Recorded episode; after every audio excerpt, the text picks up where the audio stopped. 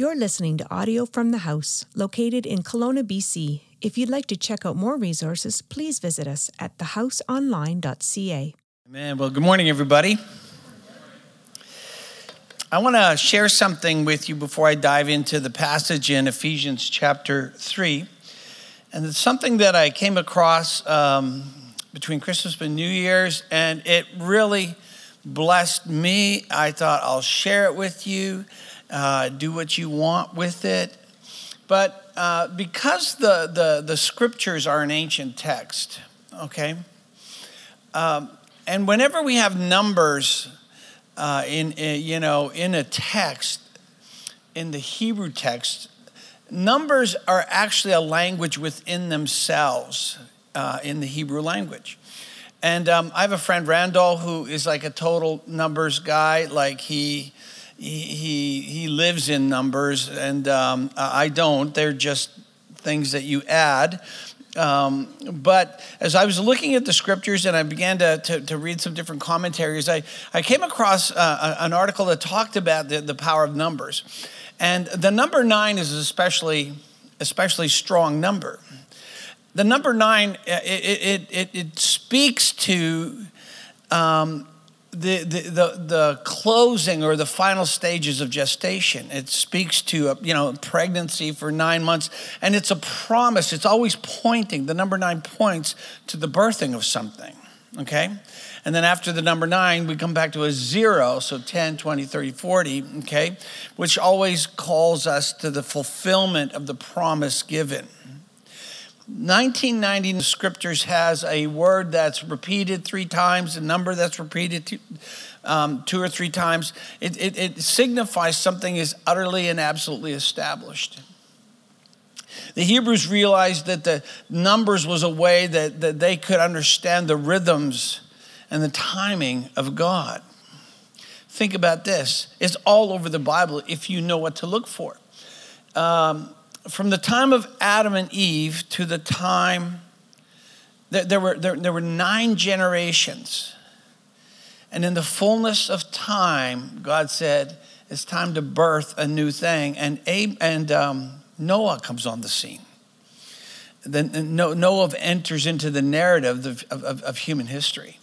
And then Noah uh, is, there are nine generations after Noah. And, and then Abraham comes in the 10th generation, right? And now we have God actually making a covenant with, with Abraham. And when Abraham was 99, coincident? I think not. The father promises him an Isaac. He speaks of another generation, he speaks of, of, of, of what is to come. I, I share, share all that with you because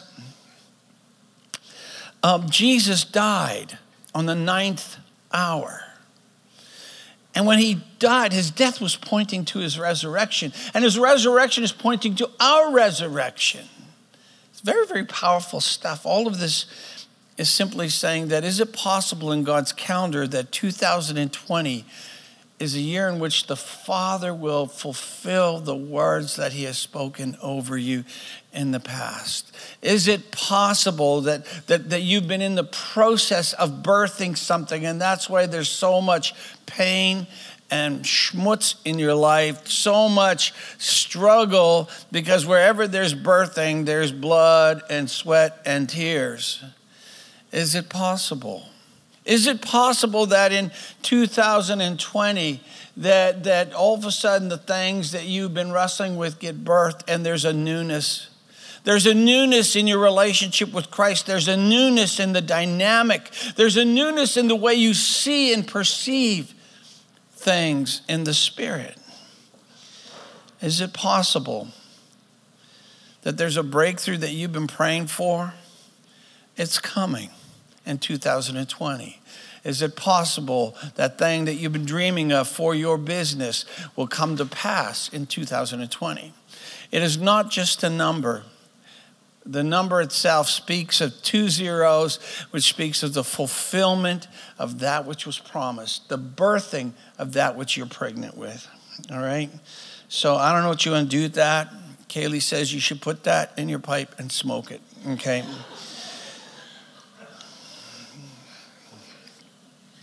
Let's go to Ephesians chapter 3. We'll dive into this. This is pretty cool. I marvel at how that word right there uh, just beautifully dovetails into this passage. I'm going to be reading from a translation that I almost never read from. It's the message, the message translation, because I read from all of them and I loved this one was very beautiful. This is the Apostle Paul writing to the church in Ephesus. And he says, We trust in him, we trust in Christ. When we trust in Christ, we're free to say whatever needs to be said bold to go wherever we need to go. So don't let my present trouble on your behalf get you down. He says, Be proud. My response is to get on my knees before the Father, this magnificent Father who parcels out heaven and earth. I ask him to strengthen you by his Spirit. Not a brute strength, but a glorious inner strength that Christ will live in you as you open the door to Him, invite Him in. And I'll ask Him that with both feet planted firmly on love, that you'll be able to take in all, uh, take in with all the followers of Christ the extravagant dimensions of Christ's love. I love that. Extravagant dimensions of Christ's love for you to reach out and experience the breadth, test the length, plumb the depths, rise to the heights, live full lives, full in the fullness of God. God can do anything, you know, far more than you could ever imagine or guess or request. In your wildest dreams, He does it not by pushing you around, but by working within us his spirit deeply and gently within us. The, the, the, context for this text is really quite extraordinary. Paul's in prison. It's not, it's not a day spa. Okay, he's suffering in prison. It stinks in there. He's uncomfortable. But what Paul also understands is that, that, that, that the people in Ephesus are deeply discouraged. And he's trying to encourage them because they're also under a significant amount of distress. They're also in a place of discomfort. He knows that these people are being, dis- they're just getting crushed with discouragement. And so he sends this letter to them. He knows that their businesses, that while full persecution is not happening at Ephesus in this time, but we know that, that their businesses are being singled out. And because they're Christians, they're, they're, they're being boycotted. And, and so the people are under it and they're feeling it. And so Paul says, I know you're feeling it. I know that you're struggling. So I'm going to pray for you. And then he prays this prayer there's not one word in this prayer that mentions their struggle. There's not one word. He doesn't say, God, get me out of here. I hate prison. He doesn't say, Father, stop the injustice. God, deliver those people. Give them favor with their neighbors. He doesn't say, God, for all of their trials, help them. You know what he prays? Instead of praying for the stuff, he says, strengthen them by your spirit. Fill them with glorious inner strength. Let Christ live in them. Help them to know the extravagant dimensions of Christ's love. You know what he's demonstrating by this prayer? He is demonstrating the incredible priority of the inner life that you live compared to the outer life that you live. If the inner life that you live is actually filled with hope, if the inner life that you have is full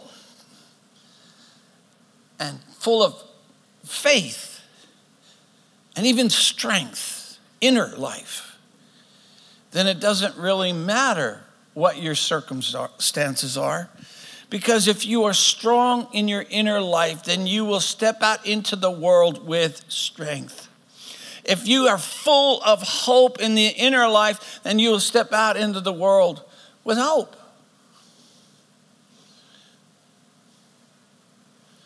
And when life comes crashing down on you, it's an inconvenience. It's not a travesty. It's not a devastation. Somehow you know you get through this thing. But if the inside of you is in shambles and it's, and it's been un, unattended, if the inside of you is weak and chaotic, if your internal life is like that, it doesn't matter how wonderful your outer life is, you will still step into your world with weakness and chaos and confusion. Because you are who you are from the inner life out. And so Paul says, let Christ live in your inner life. See, when, you intentionally, and I got to use that word, intentionally begin, develop a, a disciplined life of communion with God, with His Word, communion with Jesus, then something happens that you can't tell right away. It doesn't feel like it's happening, it happens. Because what you do daily is what you become permanently. And when you open your life and say, Jesus, right now, uh, teach me with your word, teach me with your presence, I'm opening myself right now because you know what I need, I don't even know what I need. But you create that time then Jesus comes and he takes up residence inside of you, and then he begins to give you gifts. He gives you spiritual intuition. All of a sudden, you begin to feel things and see things that these eyes cannot see you begin to, to, to feel promptings and leadings that don't make sense to the rational mind, but you know that somehow if you step into them, there's life in them. You begin to, he shares his love with you. All, he even shares his like with you. All of a sudden, you start liking people and you don't even know why you like them. That's his like working off inside of you. You, you, just like them. I don't know. Seems like a nice person. Even like people who aren't nice. He put that inside of you. He gives you ridiculous hope when there's nothing in the natural to hope for. He, he, he gives you peace when you should be freaking out. And you walk out into the world full of those goods you don't have to say a blessed thing about Jesus to your friends, and they're going to go, Oh, where do I get that? Where can I live and walk with that kind of confidence, that kind of hope, that kind of faith? Somehow nothing gets you down. That's what strength in the inside looks like.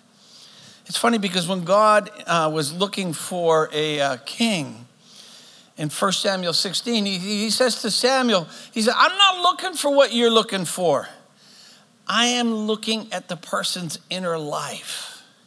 Because that's what tells me that I can do what I want in their lives. That's what tells me they're ready for me to do in their inner life. That's, that's what I'm looking at.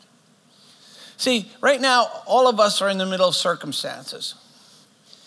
And some of our circumstances are painful and difficult and crushing. And some of us don't have painful difficult circumstances. You know, we just have in laws.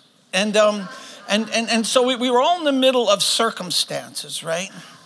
But what if the circumstances, while you think this is about out there, all of that stuff, about the people that annoy you and the people that don't like you and the things that oppress pressing, you think it's about that. All the while, God thinks it's not about that. The whole while, this is about the transformation of your heart towards Him. I don't know, we're, we're, we're stupid and stubborn.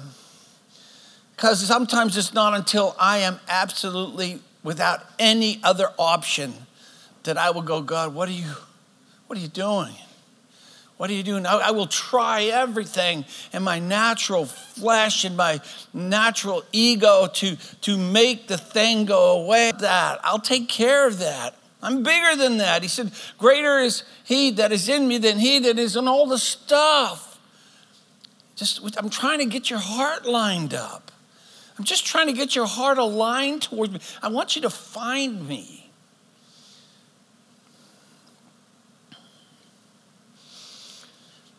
Is it possible that God's not waiting for your circumstances to change before He can fulfill His will in your life? Rather, a surrendered heart is the signal that He's looking for before He can begin to blow on your calling, to blow on your business, to blow His life on your family. Now, if you're too busy for an inner life, then don't blame God because you're confused and because you're um, discouraged and you're disoriented. Okay? Sometimes we think we're, we're blaming Him for all this stuff. How much intention, how much, what are you doing to strengthen your inner life? What are you doing? What are you giving Him? Two minutes a day? What are you giving Him? If you have no strength in here, then don't blame God that you can't handle what's coming at you out there. Your word is a lamp to guide my feet, the psalmist said, and a light for my path. God says, Here's a light. Here, let me give you a light. And then we blame Him because we're lost, but we refuse to pick up the light of His word. Isaiah said about Christ when he would come, his name shall be called Wonderful Counselor, Mighty God, Prince of Peace, Everlasting Father. I'm telling you what, God says, I'm, I'm giving you the best counselor I got, but you won't talk to him. I'm, I'm giving you the giver of peace, but you don't got time for him either. I'm trying to love you with the Father's love. I gave him to you too but you're too busy.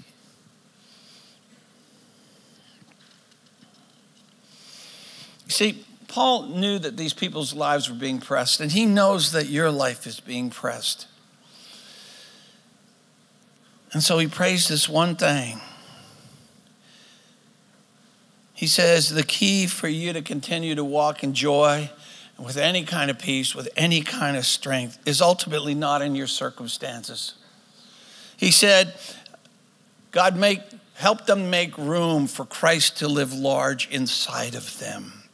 You see, the natural human heart is really like a mirror. It has no qualities for illumination in and of itself.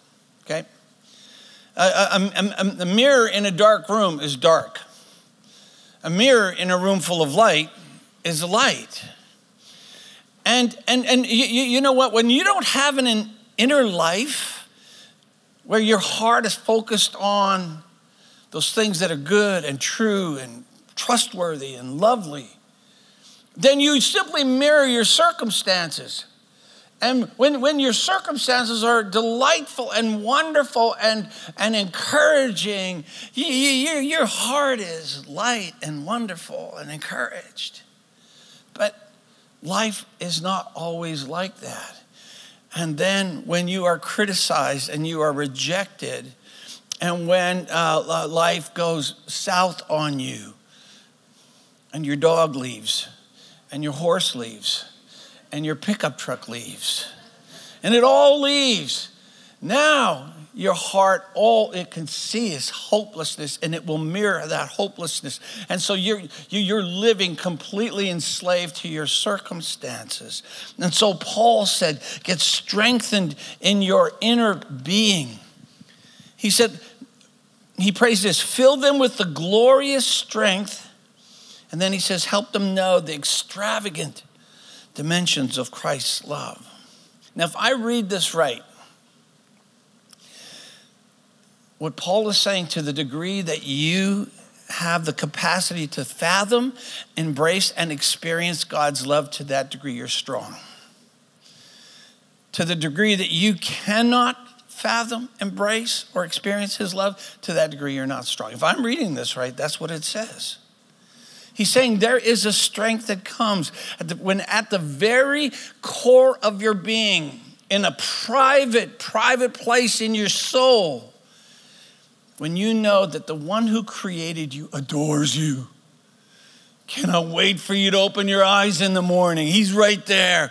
Come on, let's do this day together. I, I, I'm so excited that you're awake. I'm so excited. I love this. This verse blows my mind. Ephesians 3, Ephesians 1 3 says that long before he laid the foundations of the earth, before he even started creating it all, he did it all for this reason. He had us in mind. He settled on you and on me the focus of his love to be made whole and holy in his love. Does that not? Before he created the galaxies, before he created anything that's relevant or relative to our existence, he looked at you and said, You, you, I'm doing it all for you. I, you, you're going to get all of it. I created, I'm going to love you, I'm going to love you full. I'm going to love you full. It's my new word, love you full. And yet, somehow, how is it that what's so important? Oh, I have to watch sports. What's so important? He wants to love you full. What are you doing? You're watching television. He wants to love you full, but you, and the whole while, you were the focus of his love. I love um this is it. We have three responses to, to, to, to his love. One is you can be indifferent to it. And you can be a Christian and be indifferent to it. I know, because I do it. I do it all the time. I have seasons in my life where I'm just busy. Don't even have time to breathe in his love. You can be indifferent to it. You can reject his love and just forget that it even exists. Or you can take time and open your soul to it and say, God, I don't even know how to fully open my heart to your love, but, but I'm, I'm saying thank you by faith. Thank you. Let me f- experience. I'm going to thank you for it. I'm going to embrace it. I love the picture that we get in, in Ezekiel chapter 47. And this is what you look like when you are planted in his love. Okay? So along the banks of along both banks of the river, he says fruit trees of all kinds. Red and yellow, black and white. Fruit trees of all kinds will grow, and their leaves will not wither, and their fruit will not fail. And each month they will bear fruit because the water from the sanctuary flows to them. And their fruit will be for food, and their leaves will be for healing. You know what that means? That everywhere you go, every person that talks to you should be able to pull some food or some healing from your life when you have the love of God flowing, flowing, open, flowing, flowing. You just smell different when my kids are like 33 and 31. But when the boys were six and four, uh, they'd be in the bathtub. And I remember one time we had company over, and and my oldest comes out of the bathroom, buck naked, right into the living room, just no concern for nothing, you know, and he's carrying this wicker basket, this long wicker basket my wife had, it's full of bath beads. And he says, Dad, uh, Matt and I, can we eat these? Are these candy? And I said, No, no, no, they're not candy. They're, they're uh, mom, mom puts them in the tub and then she smells nice. And, uh, and I said, Yeah, they're that. And so put them back. You know, just didn't even really explain it to them except for don't do it, you know. And we got busy visiting with our friends, and we could hear them having fun, laughing up there. And then finally, I decided to check in on them. And when I, when I went into the bathroom, the, the door it was, it was closed, and so I opened the door and it slammed into the air. These two little hosers had taken the entire wicker basket and dumped it into the bath. And they had discovered that when the skins dissolve a little bit, and you huck them at your brother, they explode. And so here they are having a war. One sitting on that end of the tub, this end of the tub. You just all the animals floating in the water, you know. And, and when they finish hucking them at each other, they, they're throwing them at the mirror. And, and they're sliding down the mirror. You know, there's probably five or six on there. They're in the toilet. They started shooting hoops in the toilet. Like there wasn't a, there wasn't a square foot of the bathroom that had been not marked by bath beads dissolving on the walls. And the water, oh Lord, purple. Purple water, purple water with an oil slick on it. And here they are. I mean, they're doing what boys do in the tub. They're drinking their bath water, they're swimming in it, they're spitting it at each other. We have got oil and water everywhere, and the, the, the smell made my eyes water. And so you take them out, come on, I'm not even gonna wash their hair. It's slicked back, so shiny that I'm not even gonna touch it. You, you, you try to towel them off, but nothing sticks to their bodies because they're full of grease. And we put them in their onesies and put them in bed. And take care of the bathroom when the company leaves. The, the, the, next day, we went to Sears. This actually happened. This is in Calgary. We went to Sears, and Marcy's looking for something, and I lost the kids, which isn't uncommon. I lost them a lot. Um, and I'm walking the aisles knowing we'll find them eventually. You know what? And I remember thinking, where are they? And I stopped. I went, wait, I could smell them. I could smell them. I knew they were close. I could smell them a day later, right? And I found them. And let me tell you this the more you rest in His love, without even trying, you smell like righteousness, joy, and peace in the Holy Spirit. You just do. You just smell different. You smell like hope. You smell like faith. You smell like strength. And all you have to do is just get in His presence. So, some of you need to just stop complaining about money. You need to stop complaining about the people who've treated you poorly. You need to stop complaining about all of the circumstances that aren't working well. Stop railing at them. Stop focusing on all of the stuff out here and retreat to your innermost being and take a bath. Retreat to the innermost being and just find a way to, re, to remind yourself of his extravagant love.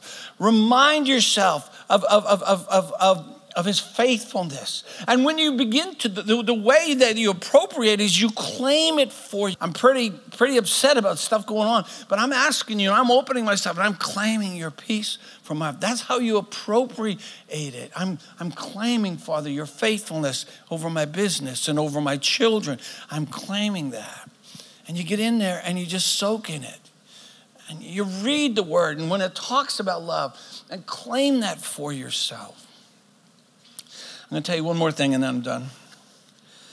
There's five things that Paul prays for these people. He prays that God would strengthen them through his spirit. He prays that they Christ may dwell in their hearts. He prays that they would grasp the extravagant love of God. And he prays that they be filled to the full measure of fullness of God. And everything that he's praying for them in this letter and another letter that he wrote to the Colossians, he said they already have. Colossians chapter 2, verse 9 says, For in Christ lives all the fullness of God in a human body. So you also are complete through your union with Christ, who's, who's the head over every ruler and authority. He's already given it to you. Why is Paul praying this for their lives? It's because you have to appropriate what was given to you. You have to claim it for your own. You have to be, and one of the ways we claim it is we thank the Lord for it. Thank you that you love me. That's how you appropriate love. Thank you for your, thank you when you read a verse that talks about he'll never forsake you. Thank you, Jesus. That's how you appropriate that kind of a verse. I'm just thankful for that. He said, Christ I'm praying that Christ will live in you as you open the door and invite him in. You still got to do the opening of the door. You still got to do that. That's something that you do. That's how you make room for him. It's one thing to be given 100 acres of land, it is completely another thing to go out and experience and explore the beauty of those 100 acres. It's one thing to be given a truth, it's another thing to claim that truth for your own life by faith, more times than not by faith. I'm going to invite the band uh, to come. So, how do you open your heart? My last point. How do you how do you actually open yourself for the love of God to come? How do you open yourself to experience all that God has for you? Okay, now I, I got this. I came up with an illustration. Uh, it's got holes in it, but we'll go with it for now. Okay. How do you open up your heart? See, I have I have one brother and two sisters. When we were little, we, we, my parents struggled. I remember lots of stress as an immigrant family trying to provide for the kids, trying to make a go of it. And I remember, I remember especially my father was, was, was very stressed. We always knew that mom loved us because mom fed us. And, and, and, and, and somehow she was able to express love better. My dad, on the other hand, was didn't express love easily. And, um, and so we, we, we, we just, you know, I'm sure someone told us that dad loves you. I don't know. Some, and so we all, my, my, my siblings and I, we just said, okay, yeah, we kind of figured out that, God, that dad loves us. One thing we knew is that my dad loved his horses. My dad raised horses my whole life he, he loved auctions. He loved everything to do with horses. Because after he came home, he would eat and then he'd go to the barns and we wouldn't see him again. And that was every day. So we knew he loved the horses. We assumed he loved us. And life just went on. In my early teens, I was kind of messed up. I struggled for any sense of identity and connection. And I decided if I gotta figure, I'm gonna, I'm gonna be the one that my dad's favorite. I'm, I'm gonna go and find him. And so I started going out to the barns with him after supper. And I'm hanging out there with my dad. And we, you know what, we clean out the barns, we do this stuff. And little by little, he starts talking to me about what it was like in Germany with his horses, the horses that his father had. And little by little, he starts bringing me into his horse world, and I'm starting to love it. And from the time I was like 14 to the time I was like 22, we'd spend thousands of hours. We went to auctions, I loved it. We bought saddles, we bought tack, we bought harnesses, we bought carriages, we bought horses. And then we'd break these horses together and we fix fences together. And we, we, we, spent, we spent most of my teenage years in the evenings together doing this horse stuff. And I absolutely loved it. And guess what? Somehow, en route, I fell in love with my dad. I began to experience him, the tender side to him. You know, all those hours in the truck hauling horses, all those hours in the mountains riding horses. He, he, he, he became tender towards me. And I experienced a love and a tenderness that none of my siblings had the privilege of experiencing. You say, what has that got to do? What has that got to do with God? I think that if you will begin to look for the things that God is doing in your life and start to align yourself with them. Find the things that God loves and love those things. Find the things that God is doing and do those things. And as you walk in those things, then all of a sudden the relationship actually just happens much more in multiple chapters in my life. It hasn't always looked exactly the same, but I had a sense this is what I'm supposed to do with my life. I start walking with Him, and trust me, I need Him. I need Him. I thank you. There's a miracle, there's a blessing, there's a need, there's a miracle, there's a blessing, there's a need. And we are starting to experience faithfulness. I'm experiencing God in profound ways.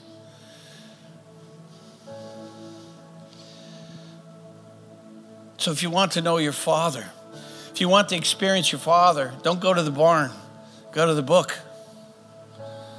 Don't go to the barn, step into what you do know that He's calling you to, and just start walking in that. I'm pretty sure this, it's really tough to miss His will. Just start, start walking and keep your heart rate. He'll get you there. I don't think it's that complicated. Start walking, keep your heart right. Look for someone to love because that's what he's doing. He's loving someone right now and love them. And you begin to experience him. For some of you, um, life has been intense. And you can identify with the with Paul, who's in prison. You can identify with the Ephesians, who have been persecuted, and and life has been hard. And everything in your natural disposition wants to rail against your circumstances. And Paul says, yeah, that, yeah, knock yourself out. But when you're done all that, if you really want to invest your energy well, retreat to a place where you can go and begin to soak in his faithfulness, in his provision, in his promise for redemption Go soak in Him and in His love until that is actually the, the, the, one place that makes sense in your life, even though it's contrary to everything that's happening around you. So, Father, this morning we give you thanks for your word. For those that are struggling today, Jesus, be their center, be their strength, be bigger inside of them than the problem outside of them. Father, I pray that for those of us who all this talk of love, we, we kind of know it on our heads, but we really, really are not experiencing it. I'm asking Jesus that 2020 would be a new year of experiencing, not just thinking and having a, a certain amount of cognitive connection to that concept, but Father, that we would actually know by your Spirit the love of God. In Jesus' name, amen. Thanks for listening to audio from the house. For more information or resources, visit us at thehouseonline.ca.